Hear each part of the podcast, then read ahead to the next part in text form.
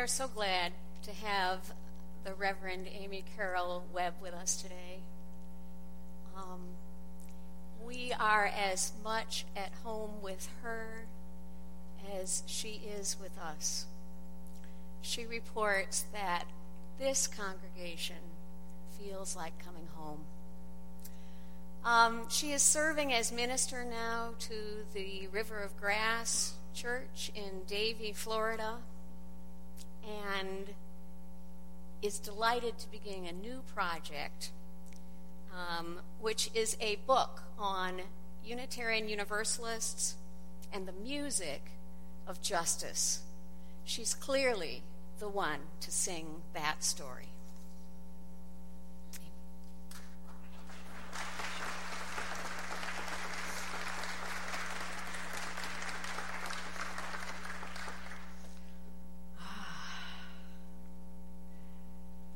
Is, thank you.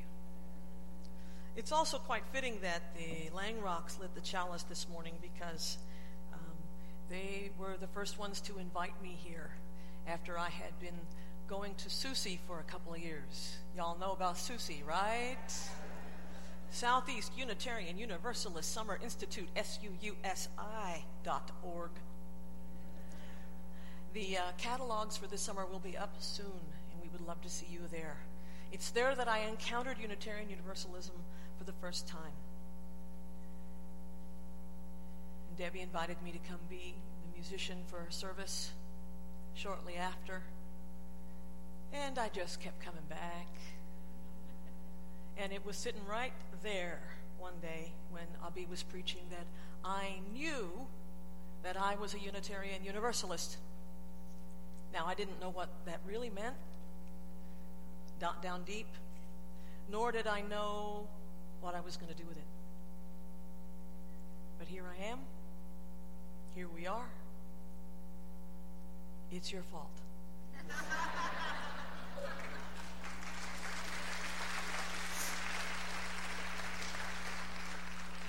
and so it is right and fitting that I should have the privilege of being with you today after a week long gathering out on St. Pete Beach with more than 400 other Unitarian Universalist ministers.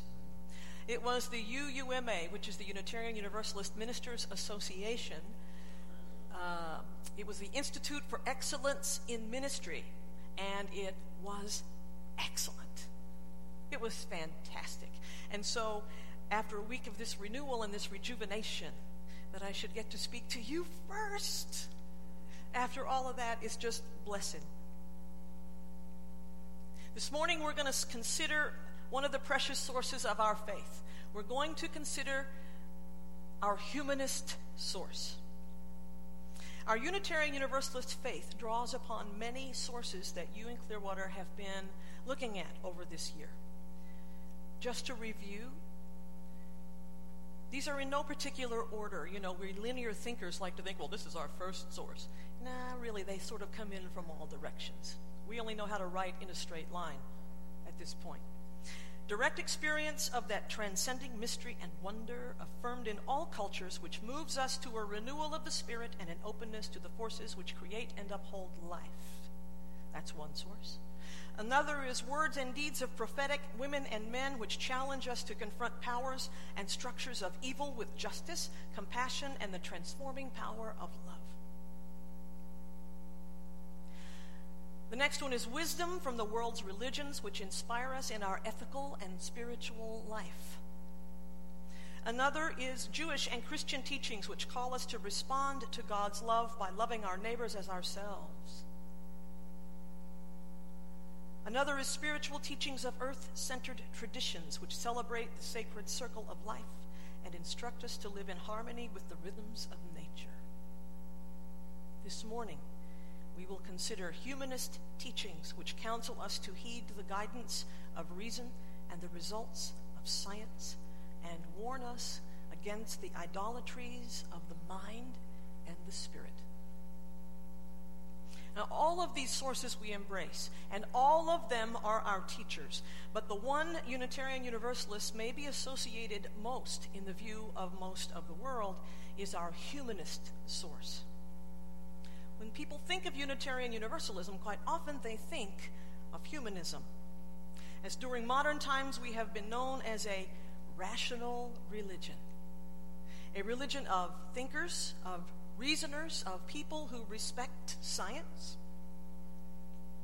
We've been known as a religion, a faith that places credence in the natural rather than the supernatural and belief in this world, here and now, not some other form, not some other world from some other place in some other time.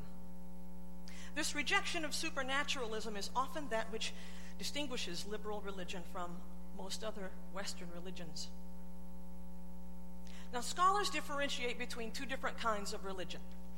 On the one hand, we have mythos, and on the other hand, we have logos. Now, mythos, as you might expect, refers to religion based on myths, stories that provide an explanation of why things are as they are to give meaning to our lives as we know it, such as the creation stories in the book of Genesis of the Hebrew Scriptures. By the way, did you realize that there are two creation stories told? One right after the other, and that they are not the same. And yet, down through time, even though they are different, both have come to be taught as absolute truth by scriptural literalists. I don't believe that any of these myths were intended to be taken as literally true. I believe they were intended, even in pre scientific societies, to be a metaphorical way to explain our life. Tales to explain reality that is too complex, too mysterious to grasp in any other form. So, on the one hand, we have the religion of mythos, on the other, we have the religion of logos. Logos is rational religion, which most often means religion based on the scientific, empirical view of the world a view that factors in what we discover through science and what we discover through experience. Logos, or rational religion, has its roots in Greek mythology.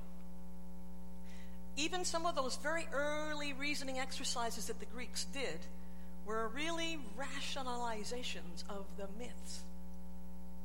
However, the roots of reasoned thinking were planted then. And that's what we inherit today, especially from a philosopher named Protagoras. Protagoras said, About the gods, I am not able to know whether they exist or do not exist. Myths and stories are not a bad thing. They're important to human life, to cultural life, to creative life, to religious life. Stories help us know who we are and how things work. Stories help us fashion the ineffable facets of human living into something we can better understand. Merely beyond providing a way of comprehending, stories can also teach us moral lessons which is why the prophets of every age have engaged in stories to admonish and encourage us to walk more morally, more compassionately, more justly in our world. That is to say, that a story does not have to be factually accurate to present a higher truth. It need not be literally true. It need not be literally true, little t true, to be big T true. It need not be literally true that some ancient emperor walked through the streets stark naked. To understand the story of the emperor's new clothes as a fable about the dangers of self deception, greed, and groupthink. Let us remember that moral storytelling, say that with me, moral storytelling is at the heart of the arts and that it was the humanists of the Renaissance who revived Greek and Roman learning and placed humanities, the arts, ethics, grammar, language, poetry, music at the center of learning. Where we get into trouble is when certain stories, certain myths somehow become hardened into a perception of fact. When someone or some society converts mythos to logos, where there are a number of motivations for doing this. Stories, mythos, can calcify into fact or logos for a lot of reasons. But perhaps the most prominent one is that those telling the stories tell them in order to retain power over others. It was precisely a growing conversion of myth into fact through a theology known as fundamentalism that gave rise to religious humanism in the early 20th century. Western fundamentalism then and now holds that the scriptures were not a collection of stories intended to teach us how better to live, but literal and inerrant truths given by an unseen God. It was then that a Unitarian preacher named John Dietrich openly championed humanism as a counter to rising fundamentalism. He went on to become one of the signers of the first Humanist Manifesto published in 1933 here in the United States with 34 signers, about half of which were prominent Unitarians. The manifesto was then updated in 1973 and again in 2003, each time urgently calling for an end to racism and poverty, for an end to the sufferings of this world each time insisting on the inherent worth and dignity of every person to live and learn freely and come to understand life through their own experiences here and now. The 2003 Manifesto 3 is signed by many notable Unitarian Universalists, including the Reverend Kendyl Gibbons, who I just saw at the Institute, Sarah Oelberg, who was the president of the Unitarian Universalist Humanist Association at that time and John Weston, the poet we shared earlier, who wrote Out of the Stars We Come. Incidentally, Manifesto 3 was also signed by 21 Nobel laureates. We're in good company, folks. We're in good company just because we came through those doors. But isn't it nice to know where our history reaches back? For out of the stars we come, and also out of those who walked before us. So let us look more closely at our humanist source, which counsels us to heed the guidance of reason and the results of science and warns us against the idolatries of the mind and spirit. First, we are counseled to heed the guidance of Humanism insists that we explore and doubt and debate and challenge and otherwise bring the powers of analysis and intellectual integrity to bear upon our perceptions of reality.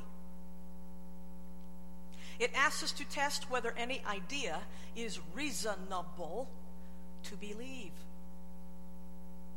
and whether it is responsible Humanism dares us to think for ourselves, and then double dares us to challenge what we think we know. It dares us to ask questions and keep asking questions, even those whose answers we may never find in our lifetime. Now, this thinking for ourselves can be tricky rather interesting to gather a whole bunch of people into a room all thinking for themselves. Come to think of it, thinking for myself was the root of my eventual discovery of Unitarian Universalism. For even though I was raised in fundamentalism, my parents actually did encourage me to think for myself. Whoops.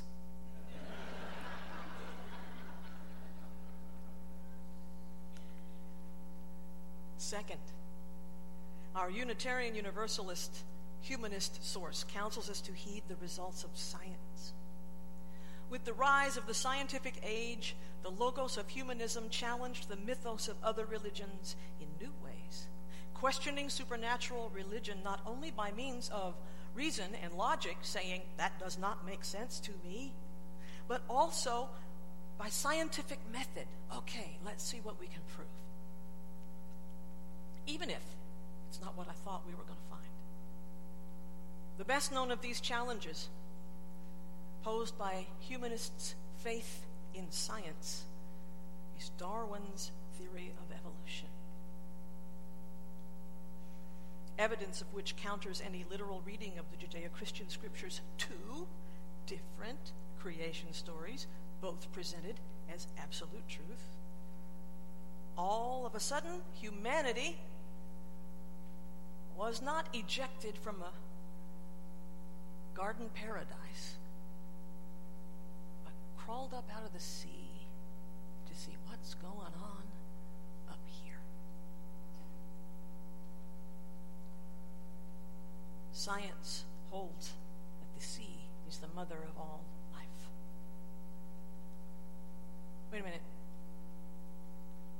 A couple sentences ago, I say humanists' faith in science? Yep. Because it's only the second meaning of the word faith that it has anything to do with a supernatural deity. The first meaning of faith in Merriam Webster's dictionary is this the complete trust or confidence in someone or something.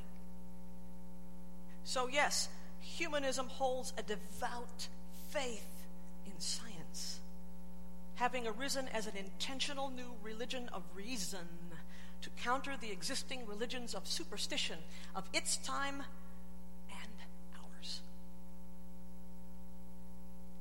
the sign that we are not done with this process on this planet is we are still having to argue about evolution. On the one hand, that can make you feel like, oh, on the other, it can say, let's go. There's another generation to teach. There's a purpose in our time. Now, having taken humanism's counsel to heed the guidance of reason and the results of science, we find an interesting temperance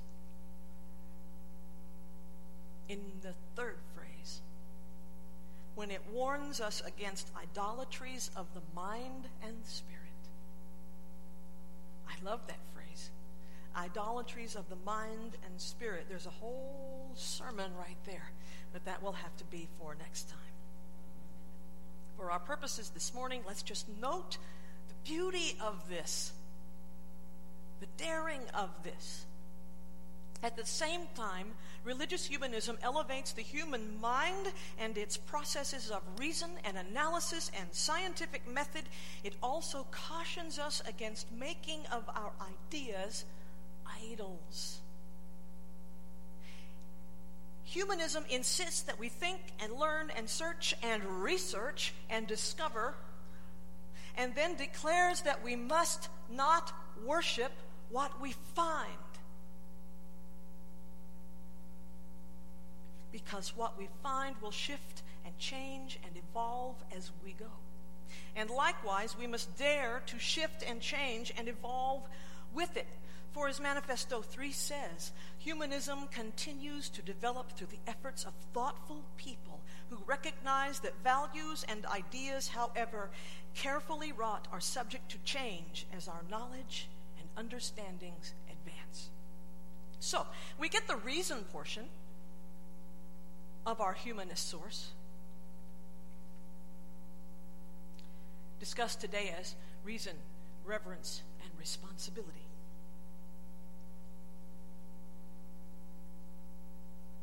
Where is the reverence?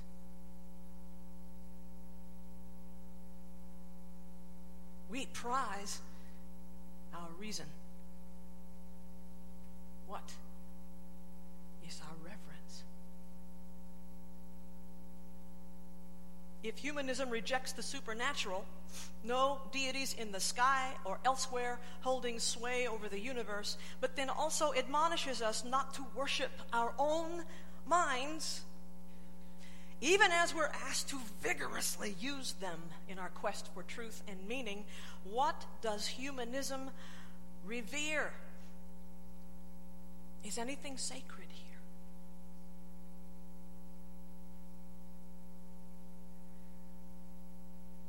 Soon after I wrote that question, I decided it was time to take a break.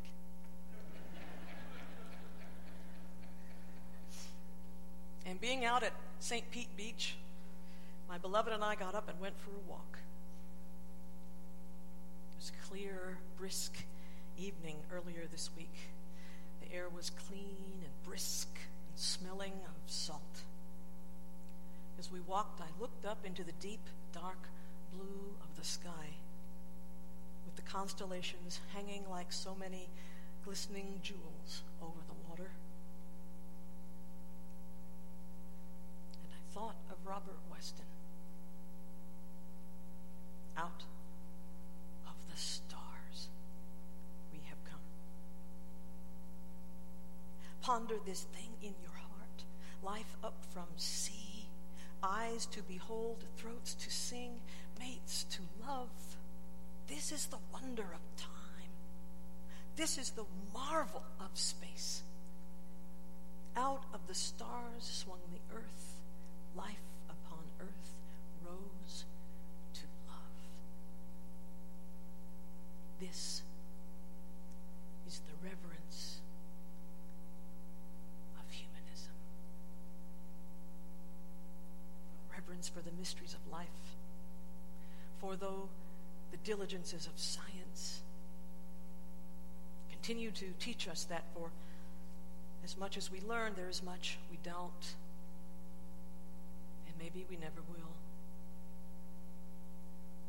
Scientists once thought that the smallest particles of the universe were atoms until they discovered electrons and protons. Then they found quarks. And now scientists have uncovered strings, like infinitesimally tiny strings, just like little bits of spaghetti, or they vibrate, just like the strings on a guitar or a violin, but at a fantastically high frequency that we cannot hear, but yet appears to hold this universe together. And so it seems that science has finally brought us to the place that 800 years ago the ancient Sufi poet Rumi said. When he said, We have come to the place where everything is music. Humanism reveres this music of life in our universe. Unitarian Universalist Reverend David E. Bumbaugh puts it this way Humanism, with its emphasis on the ongoing search for truth and understanding, with its insistence that revelation is not sealed, with its conviction that all truth is one, with its commitment to truth known or to be known, has a vocabulary of reverence which is drawn from the enlarging exploration of the universe and humanity's place in the universe. Even with the increasing intricacies, intricacies, intricacies, intricacies.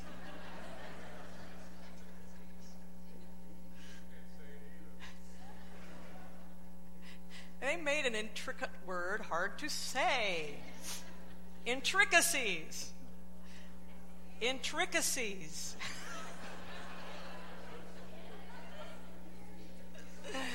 intricacies. Yeah. I knew my grammar police would help me out here. Even with the increasing complexities of. of scientific method and discovery and the ever increasing need for the rigors of reason to distill our perceived reality into understandable ideas, these powers can only hope to tell us how our universe works, not why. At least not in any concrete way. Science can tell us that human life evolved over millions of years, but not for what purpose. It can give us the what and the how in astoundingly intricate detail.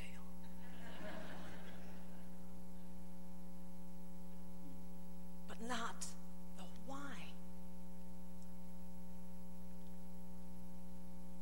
So, at its core, May I be so bold as to say. Religious humanism suggests that the why is love.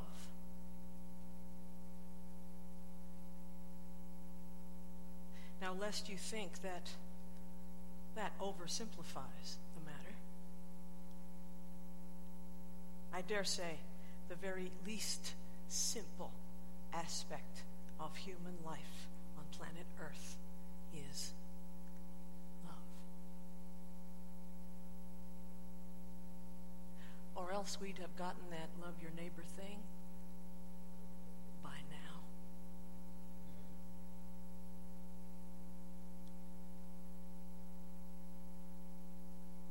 The Reverend Bumbaugh says humanism is a religious story in that it calls us out of our little local universes and invites us to see ourselves as related to every living thing on the planet. Our humanist source holds that we evolved through millions of years of earthly life not for some deity, but for humanity.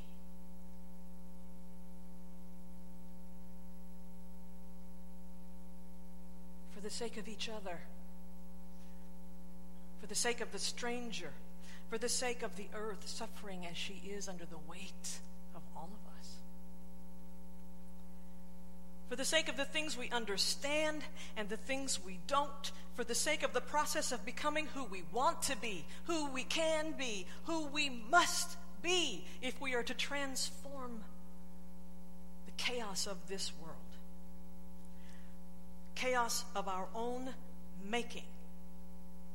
Because religious humanism says we are responsible. That we do not await or petition some supernatural force to come look after us or come fix what we have done or to take us away from here altogether so that what we do here doesn't seem to matter or to intercede in the world on our behalf. Humanism says we are the intercessors. We are responsible for what has happened and what is happening. This makes our humanist source an ethical and moral compass. In religious humanism, we do what is right and good because it is right and good. We don't do it for the promise of some future better other place or dread of some future worse other place. We do it because it is the right work to do now. And our immortality is gained not by creed or confession, but in the legacy of our good work right here and right now. Because religious humanism is not an otherworldly faith, it is a this worldly faith.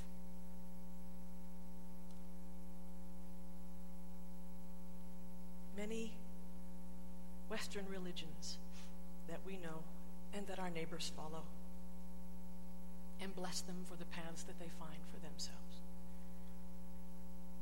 But they condemn religious humanism as godless, selfish, and narcissistic. Let me say that at its core, its deepest and most fervent practice, religious humanism, the thing we claim as our source, is anything but. Humanism that we cherish is both guided by reason and inspired by compassion. It is informed by experience and grounded in human welfare. It is shaped by human circumstance and human need in order to provide comfort times of want and encouragement in times of plenty. Often people say that they appreciate Unitarian Universalism because it is a religion that does not ask you to check your mind at the door. My dear ones, Unitarian Universalists of our humanist source begs us that we not check our hearts at the door either.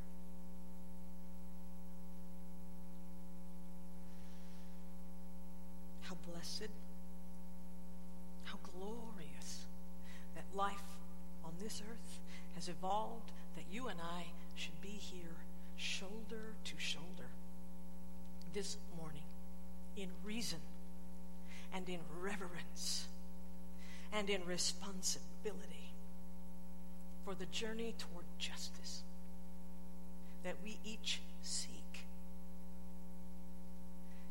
and that we have undertaken together in this faith.